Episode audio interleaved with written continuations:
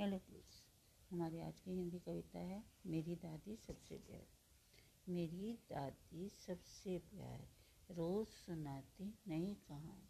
कुछ तो सुनी हुई लगती हैं, कुछ लगती बिल्कुल लग अनजानी।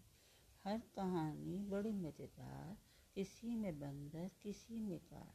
चॉकलेट के पेड़ कहीं पर, कभी चिड़िया को हुआ बुखार किसी कहानी में है जंगल, जहाँ शेर ने मचाया है दंगल।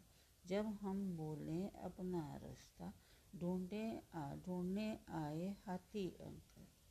पलक झपकते का, ख़त्म कहानी, कुछ जानी सी, कुछ अनजानी सी। खो खो जाते हैं इनको सुन के मीठी सी दादी की जुबानी। Thank you